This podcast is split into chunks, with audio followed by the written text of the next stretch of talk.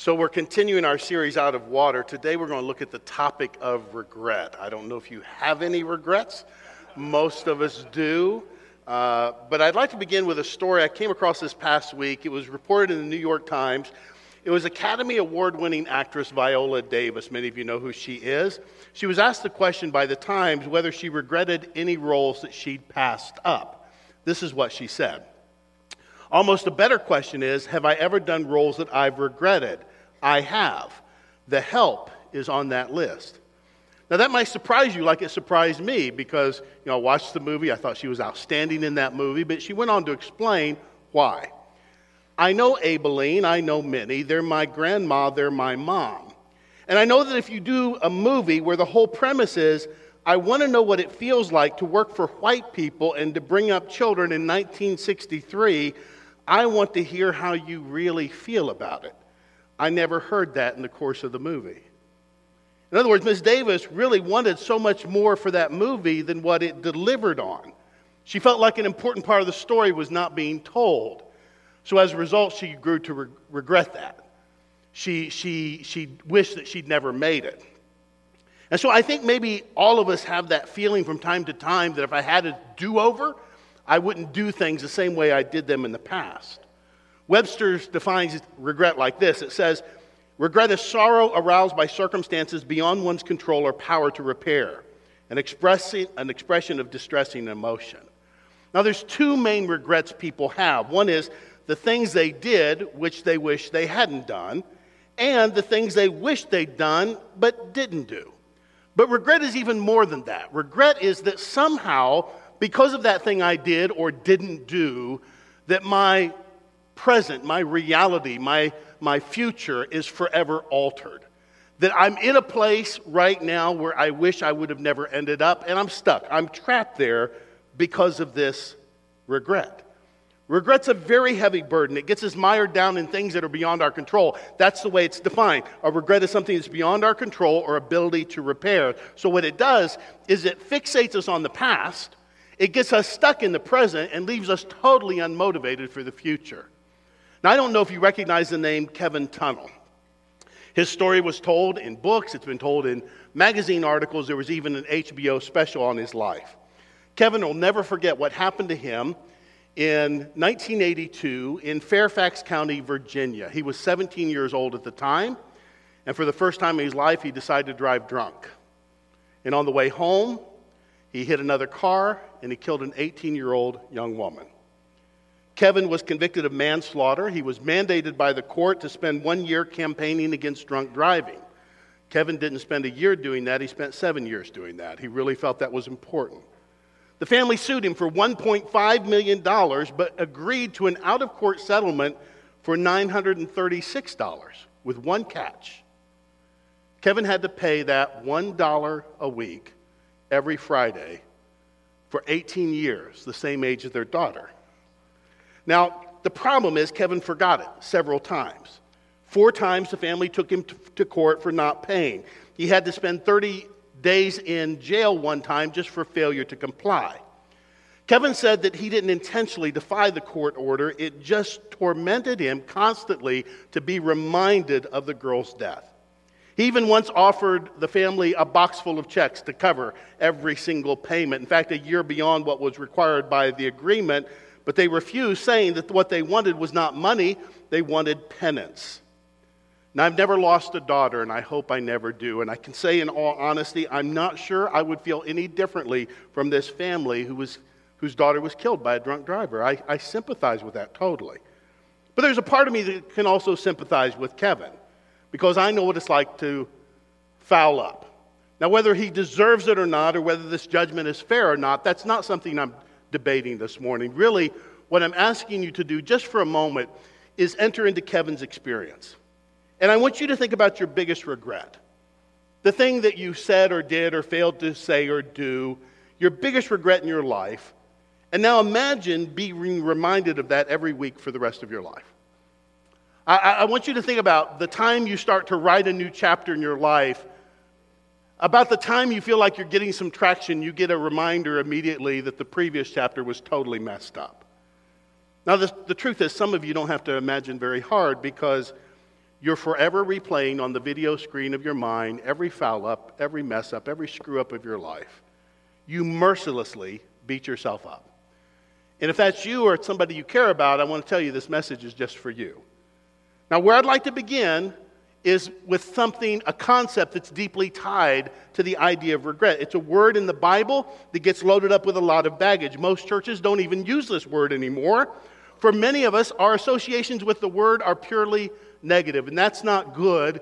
We have these associations to our detriment because this word is the single most powerful remedy for regret, and it's repentance. But like I said, we don't understand this word. And we've allowed people who abuse the word to load it up with this baggage so that now we avoid it. So I want to begin with rehabilitating repentance. Like I say, repent is a word that you don't hear in church very often these days. We kind of shy away from the term, largely because of the associations. We tend to associate it with people who are religious fundamentalists and street preachers. We associate it with people like the Westboro Baptist Church. You know, they like this word, they put it on multicolored signs. They show up at the funerals of soldiers coming home from overseas and celebrities, and they stand across the street with their signs, repent. It's also very popular among self righteous people. They love to use this word, repent, you filthy, rotten sinners. We hear it all the time. But what I want to do is rehabilitate the word, not by coming up with some newfangled definition, but just by getting us back to the Bible. I want to show you something that hypocrites don't understand. That rather than being a smackdown for sinners, that this is a powerful word of hope. In the very first message in this series, you might remember that I told you that first and foremost, the dominant association with this word in the first century was to think about our thinking. That's what the word meant. If you lived in Jesus' time and you heard somebody say the word repent, your first thought would be, I'm supposed to think about my thinking. That's the way they would hear it. I came across uh, Jan Johnson. She's the author of more than 20 Christian books. She's written more than a thousand Bible studies and magazine articles. She also writes for World Vision. And she made a statement that resembles mine from the first message. She said, As we think about our thinking, which is one way of translating repentance, metanoia, we see that God's law is really good and wise. Or how about this? This is from a book called Repentance in Christian Theology. For Jews living at the time of Jesus, repentance meant a fundamental change in thinking and living. So, repentance, the first association we should make with this word is that God, Jesus, when he preaches the message of repentance, John the Baptist, wherever we come across this word in the Bible, the first thought we should have is God is challenging us to think about our thinking. That's the theme of this entire series. In fact, you could say that this eight week series is a series on repentance. We just decided not to call it that because we didn't think you'd show up. Okay, but but it really is that. It's it's about thinking about our thinking. Now, like I say, if you know anything about the Bible, you know this is Jesus' message. But for Jesus, this is not some kind of hate filled word. This is a word that's graced with love. In God's vocabulary, repentance is an invitation to return to love, to return to purpose, to return to the reason why we were made. When the Apostle Peter described what repentance is, listen to what he wrote Repent so that the times of refreshing may come from the Lord. He doesn't say turn or burn, he doesn't say get right or get left. He says come back to God to be refreshed. That's a very different message than we hear from the fundamentalist, isn't it? You see, we've been conditioned to hear this word and flinch, to think of it as kind of a spiritual body slam. And I just want you to know it's not a hate filled word at all. Listen to the Apostle Paul, what he says God's kindness is intended to lead you to repentance. Repentance flows out of the kindness of God, which means it's an invitation, not an ultimatum. In repentance, God is saying to us, You've lost contact with the person you were created to be. If you want to be restored to being that person I meant you to be, then repentance is the path you follow in order to recover it. C.S. Lewis, the great Cambridge scholar, said this Repentance is not something God demands of you before he'll take you back. It is simply a description of what going back is like. The highly respected Bible teacher and preacher Beth Moore said repentance is one of the most glorious rights hailed by the cry of Christ's finished work on the cross. We get to repent. This is not our self condemnation. This is not our self loathing. This is our liberty. our restoration.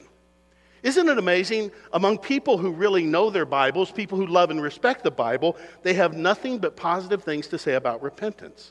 Simply put, you and I have been fed a lie about this word. We've been taught to think about it in all the wrong ways, and that has played right into the enemy's hands. Because if the message is turn or burn, guess what? You're not going to turn. If the message is, you know, love me or I'll destroy you, if that's what we hear from God, what kind of choice is that? Who's going to run into the arms of a God like that? Friends, that's not the choice in repentance. We've allowed broken people to load up this word with a lot of baggage that honestly the scriptures do not merit. So look at this next distinction repentance is God centered, not me centered. We have a great example of this in the Old Testament in the life of David. The Bible tells us that David was a king, he was a poet, he was a leader, but he was also a liar, an adulterer, and a murderer. And what we know is he committed the sin of adultery, and for a year, he tried to keep it under wraps. For a year, he didn't confess it. And during that year, his life was really miserable.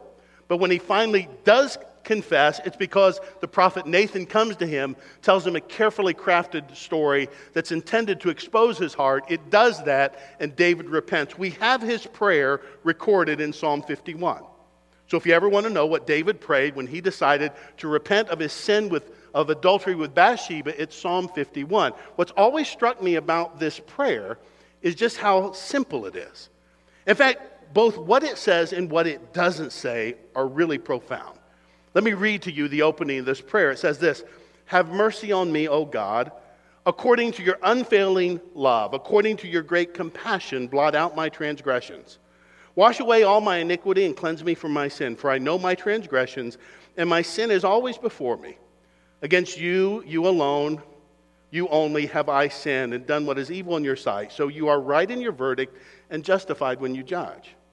So the first words out of David's mouth is to ask for mercy. And he tells us why. He tells us what motivates this cry for mercy. It's two things. First, God's unfailing love, and second, God's great compassion. So, David, when he repents, is he talking about God's anger and vengeance? No. Is he talking about God's threats and judgment? Again, no. The thing that causes David to seek the mercy of God is that he knows how much God loves him. He repents and runs back into his arms. This is why I say true repentance is God centered, not me centered. It's focused on who God is. It's only when I understand, truly understand how much God loves me, that I run back into his arms. I repent. Something else about this prayer it's a very familiar prayer. We know he prays us about his sin of adultery with Bathsheba, but have you ever noticed what he doesn't pray? There's not a word about sex in this entire prayer. Did you know that? Now, we read this and we read his story and we think, well, the whole problem was sex. You know, sex led him into deceit, deceit led to murder. The whole problem was sex. Why isn't David praying about sex? Why isn't he crying out for sexual restraint? Why isn't he praying for other men to hold him accountable? Why isn't he asking for protected eyes and sex free thoughts? I mean, these are the kind of things I hear churches tell people all the time to get caught up in sexual sin. Why doesn't David pray this way? Because sexual sin is a symptom, it's not the disease. People give into sexual sin because they haven't found their joy in God. The reason we're enticed by sexual sin is God doesn't have his rightful place in our heart because sin is what we do when our hearts aren't satisfied in God. And David knew this about himself, and it's true about you too. David is showing us by the way he prays what is really needed for those who sin sexually. Now, let me make this really abundantly clear. I don't want to leave this point without making it really clear in your minds. There are a lot of Christians today who think the key to victory is to be negatively oriented, to choose to focus on not doing something. And what I'm going to tell you is, according to David's prayer, the key is to be positively oriented toward God. You know why? Because in life, you will move toward what you focus on. Full stop. You move toward what you focus on. If you focus positively on God, your life is constantly moving toward God. And if you're focused negatively, if you're focused on not doing something, you're moving just as surely toward that thing you're choosing not to do. You see, let me give you an example. Somebody brought a box of Girl Scout cookies to the church office this week. I don't know who it was. I got to find out who that was. And if it weren't bad enough, they were thin mints. So I walk into the office, I see him on the end of the, the credenza we have there, and I said, Who did this to us? I'm to find out who it was, okay? But I made a mistake. You know what I told myself? I'm not to eat those cookies. I'm not to eat those cookies. I'm not to eat those cookies. And guess who ate the cookies? I ate those cookies, almost every one of them. A box. I mean, one portion is like a sleeve, right? I mean, it's not like two or three cookies. Why? Because I wanted to prove my message to you this morning. If you focus negatively on something, you'll end up doing the very thing you chose not to do. You will, you will move toward what you focus on, whether that's positive or whether it's negative. Here's something else to keep in mind God's goodness draws us to Himself. Now, I have a quote I want to share with you. It's a little bit more difficult to understand because it was written in the 15th century. There's a Puritan minister by the name of Stephen Charnock. And if I had a contemporary version of this, I would share it, but I've never found anybody that says it as well as Stephen Charnock. Listen to this. A legalistic conviction of sin arises from consideration of God's justice chiefly, but an evangelical conviction from a sense of God's goodness. A legally convinced person cries out, I have exasperated a power that is as a roaring of a lion. I have provoked one that is the sovereign Lord of heaven and earth, whose word can tear up the foundations of the world. But an evangelically convict, convicted person cries out, I have incensed a goodness, it's like the dropping of the dew. I've offended a God that had the deportment of a friend. Now, I don't know if you pick up on what he's saying, but basically, he's saying there's two ways we see God, and they affect how we repent, if you will. Some people think, I've sinned against the God who made the foundations of the world, who created the universe, spoke it into being. And you get upset about that. And you're upset about that because of how it's going to affect you, because you think, I am really in trouble. Because this God is so awesome and so powerful, who am I to have offended this amazing, powerful being? But Charnock said there's another way of looking at this, and that is to see God as good and loving to know all the good things that He wants from me, to look at all the things He's put in my life and say, How can I treat Him like this? Charnock's point is repentance is not just about being sorry because you messed up, it's about coming to understand that you've broken the heart of the one who loves you like no other. You've sinned against a good God who loves you incredibly. Focusing on His goodness changes that selfish orientation that's ruining your life. I'm telling you, friends, it's never been about God's anger or the fear of punishment. It's the kindness of God that leads us to repentance. Repentance is motivated by love and God's compassion for us. This is why we run into his arms. Look at what the Bible reminds us of. God demonstrated his own love for us in this. While we were still sinners, Christ died for us. What that, what that verse tells us is that God's love anticipates our failure, his grace anticipates sin. God knows we will fail. God knows we will sin, yet He still loves us and He still calls us His beloved. So there's nothing you can do to earn God's love. And there's nothing you can do to unearn God's love. There's nothing you could do to make God love you more, and there's nothing you can do to make God love you less because God has already loved you in your worst condition. He loved you before He accepted you. In His grace, He loved us as we are.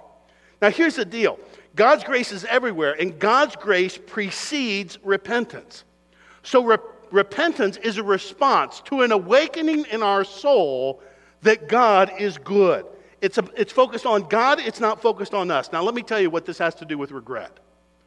Regret is focused on the self, repentance is focused on God. Regret is a human attempt to deal with the problem of a past I cannot change. And repentance is God's way of remedying that past and letting it go away forever. So think about how this plays out in your life. When you mess up, when I mess up, typically what wakes us up is pain. Our pain wakes us up, and there's great danger in that moment because most of us will do almost anything to get rid of that pain. And it's at that point we make a choice repent or regret. And let's be really honest here a lot of us choose regret over repentance. Repentance is about self pity it's about self absorption. To be upset about this, the, the, the pain that sin has brought into your life is not the same thing as biblical repentance. I see this all the time. I see people who mess up their life, their, their marriage, their, their employment, their family, And I've seen the big crocodile tears and the words of endless remorse. But I've noticed something peculiar. Sometimes people sink into feelings of self loathing. They start talking about how painful these consequences are, how they feel abandoned by everyone. They get mired down in this language of self condemnation. In fact, sometimes they even use it to get sympathy from others for how terribly they've messed up their life. And to the average person, this looks like someone genuinely sorry for their sin, but it's not. Which is why I call this next point some people don't repent, they self punish. Now, Priscilla Shirer is one perceptive spiritual leader. And she calls this out for what it is. She said some people settle for something that feels like repentance, even if it's not exactly what God is asking you to do. Self punishment is not the same as repentance. Self punishment is pain management. It's me trying to stay in charge of the consequences. Rather than running to God, I'm determined to stay in charge. So many of us, we regret to torture ourselves. Now, back in the 13th century in Europe, during the time of the Black Plague, there was a fanatical cult called the, the flagellants. You got to be really careful how you say that word in church.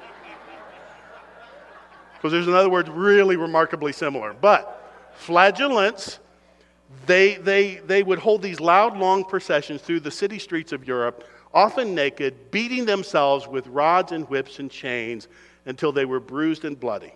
Why? Because they believed unless they suffered miserably for their sins, they couldn't be forgiven.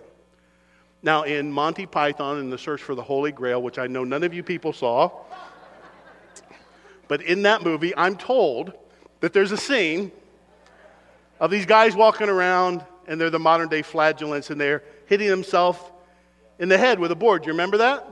See, I just got you to confess, right? Okay, you remember that. Well, you might have thought they're just poking fun at religion. They were talking about what was going on in the Dark Ages because that's really what the flagellants were like. They were beating themselves up, thinking that somehow they would earn the forgiveness of God. We still do it. Now, you may not have thought it like it, of, you may not have thought about it like this way before, but we really do try to stay in control of our own suffering. So we inflict pain on ourselves, guilt trips, endless regret, as an attempt to punish ourselves for our sin. We make us ourselves feel awful for the mistakes we've made. I see this among Christians all the time. They mess up in some way and they don't go immediately to God to confess it because they don't think that they deserve that forgiveness. And so what they do instead is they just continue to beat themselves up. And only when they felt miserable enough for long enough do they go to God and they confess their actual sin. And friends, let's just call that what it is. That's an attempt to self atone. That's an attempt to try to pay for our sins on our own power. To make matter worse, when you can't forgive yourself, when you live a life of regret, it turns you into kind of person who mistreats other people. And when you mistreat other people, how do they treat you? They treat you the same way. People are reciprocal creatures. When you mistreat people, they mistreat you, which is the way you feel you need to be treated. You see, we set ourselves up to be punished. There have been studies done of hypochondriacs.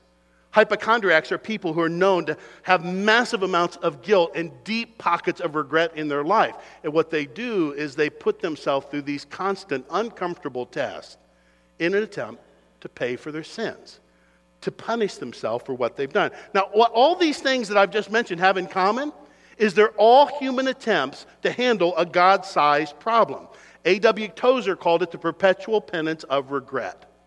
What I'm telling you is all of this garbage, when it's left unaddressed in our life, all of this regret, it will not only affect you, it will begin to seep out onto the people who have nothing to do with it. You'll begin to take it out on them, or you'll begin to treat them poorly, and they'll in turn treat you poorly. It's toxic effects of regret. So let me just say right up front when you and I have done something, when we blow it, we make a choice in that moment to run to God or sink deeper into ourselves. To bring to God so that God can do what only God can do forgive us and release us from a past we cannot change, or we decide we're going to pay for it with regret.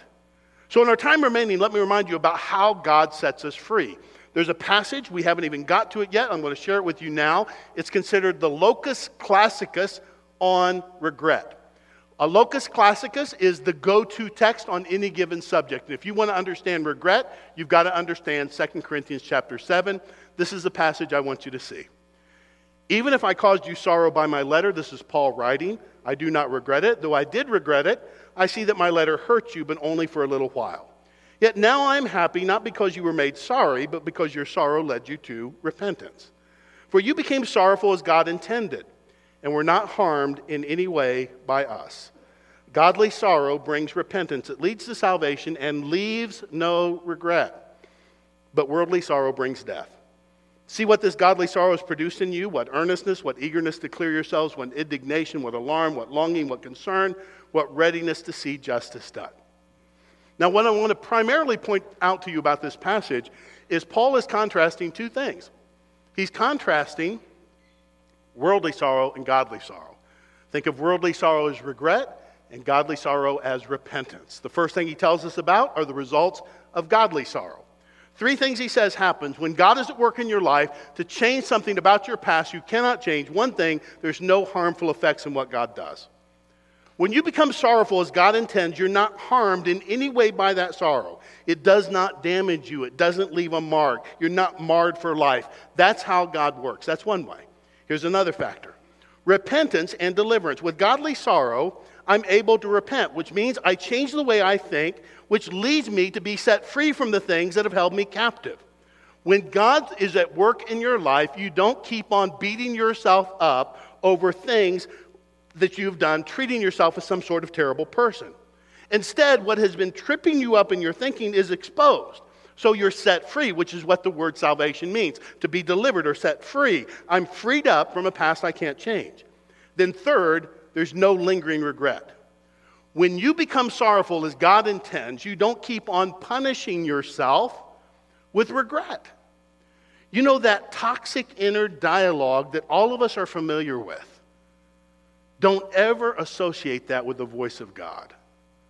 It's not God beating yourself up. It, that's you beating yourself up. That's not God. God doesn't do that. The Bible says when we become sorrowful as God intends, it leaves no regret. There is not this lingering feeling of badness. That's biblical repentance. So when God is working in your life, that's what it looks like. And if that's not what's happening in your life right now, I'm going to suggest to you that maybe you're not just turning it over to God. Maybe you're trying to stay in charge of the process. You're doing pain management. You're trying to save yourself. You're self atoning with regret. Set free, no regret. That's how God works. Here's what I know if you've received Jesus Christ as your forgiver and leader by faith, then your guilt was nailed to the cross with Christ. And in his resurrection, he shattered the penalty of that guilt. There is therefore now no condemnation to those who are in Christ Jesus. That's Romans 8 1. No condemnation, no guilt, no regret. Nothing you can do, could do, will do, or won't do has any power whatsoever to affect your standing with God. God loves you unconditionally. He accepts you utterly in Jesus Christ. At your worst, God loves you most. If that sounds too good to be true, please know that's why it's called the gospel. That's why it's called the good news. You have nothing to run from, hide from, or protect yourself from. There's no punishment you have to inflict upon yourself, there's no quota you have to meet. But then what Paul does is he contrasts the way God works with the way regret works. And so this is the result of worldly sorrow. He said, worldly sorrow produces death. It's interesting, Thomas Aquinas taught that, that there are some Christians that can be overtaken. He didn't use the word regret, he called it slothful sadness. And when he explained, he said, You know, you're sad because you're a bad Christian, but rather than repent and do something about it, you prefer just to feel bad. Because regret, as exhausting as it is, is the price you're willing to pay for not changing. And since you already feel bad, you might as well just stay the way you are because you know how to manage that level of misery. And I just got to tell you, that's a sad and very unnecessary way to live. Look at the promises of God. When we were overwhelmed by sins, you, God, forgave our transgressions. And this next verse, 1 John 3:20, is my favorite verse in the Bible. I committed this verse to memory years ago. It's been a healing balm on my heart. For whenever our hearts condemn us, God is greater than our hearts, and He knows everything. You see, ultimately, the question of whether we're going to be released from our regret is whether or not we're going to believe God. Now, you can mark it down. Your wounded heart is going to argue with you about this, especially if you've been the kind of person who's beat yourself up. That's a really well worn groove in your personality. And as a result, your wounded heart's going to say, This can't be true. You're still condemned. You still need to feel awful about yourself for the things that you've done. Don't listen to what this preacher is telling you, but God's word tells you it is true.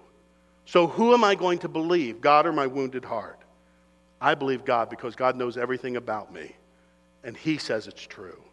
So, here's my question How would you live differently if you truly believed you were fully forgiven and fully graced with nothing to fear in your forgiven past? You know, sometimes people tell me, Pastor Keith, you're so brave to, to talk about how badly you messed up your marriage. And friends, I got to tell you, bravery's got nothing to do with it. All that stuff is reconciled. We worked it through.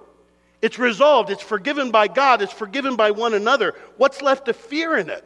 I have no fear in it because it's a done deal. I can talk about it honestly.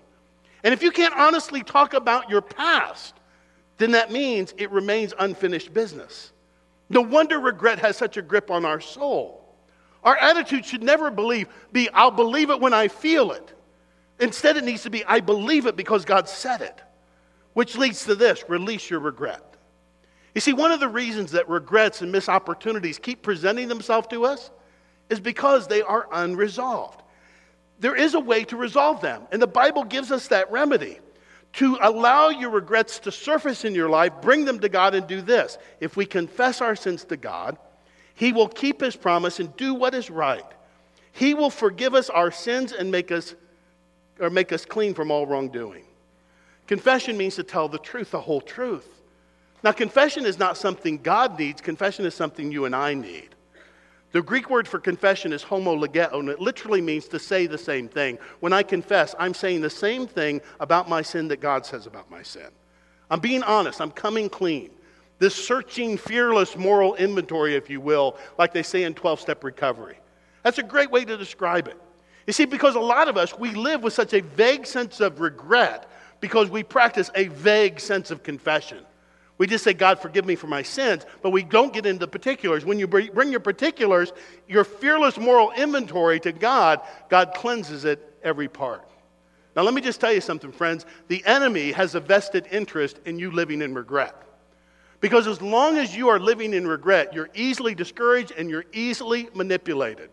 You're the puppet and he pulls the strings. He knows how to get out of you what he wants and he knows how to keep you defeated. The Bible says Satan is an accuser. Now, please believe me, friends, the primary thing the enemy does in your life is accuse you, to keep you discouraged, to keep you living in that terrible place of regret. But the enemy is a liar, too. He's not telling the truth. God tells the truth about us. I love this verse in Hebrews 10:23. There is no longer any room for doubt. And we can tell others that salvation, that deliverance is ours, for there is no question that God will do what he says. I can say confidently, my past is completely healed and forgiven. So, one of the best ways to deal with regret is, is, pract- is to develop the attitude, attitude and the habit of thanking God every time a regret comes to mind. God, thank you that you forgave that. Thank you that you set me free. You see, some of us in the room, what we say is we say, you know, Pastor, if I live like that, like a fully forgiven, fully graced individual, that my past was not going to affect my present or my future, I'd be living like a hypocrite because I don't feel that. Friends, your feelings are lying to you. We sang a moment ago, remember those words? I am chosen, not forsaken. I am who you say I am. I am who God says I am. I am forgiven. I am restored. I am set free. That's my new name badge. And when I'm living like that, I'm not living like a hypocrite because a hypocrite, hypocrite pretends to be something they're not. And if, you're, if you've asked Christ into your life, you've asked Him to cleanse you, you've asked Him to forgive you, and yet you act like your past still clings to you and controls your destiny, then I'm telling you, you're living like a hypocrite. You're pretending that something is true that's not true. What God says about you is the truest thing about you. And so we live as God has declared us to be. This is the way we deal with regret. This is how we move positively into our future because repentance is all about focusing our life on God. Let's pray. Father, thank you so much for the powerful truths that set us free in your word. I know, God, because growing up in religious fundamentalism, having all of that baggage deposited into my life, believing that somehow I was to make myself as miserable as I could make myself before I could come to you and confess. All of that, God, is just a reflection of someone who's trying to pay for their own sin and is discounting the wonderful thing you did on the cross. So, Lord, when we come to you and we surrender our life to you, you give us not just a forgiven past, but you give us a new ID badge. You give us a new identity in Christ. We are the sons and daughters of God. We're the children of God. And that's the way you see us.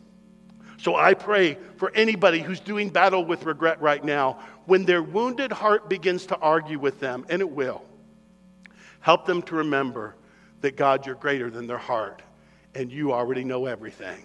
So, the one who knows me best, he loves me most. The one who knows everything about my past and all of my failures, both the things I've done and the things I failed to do, your settled disposition toward us is love.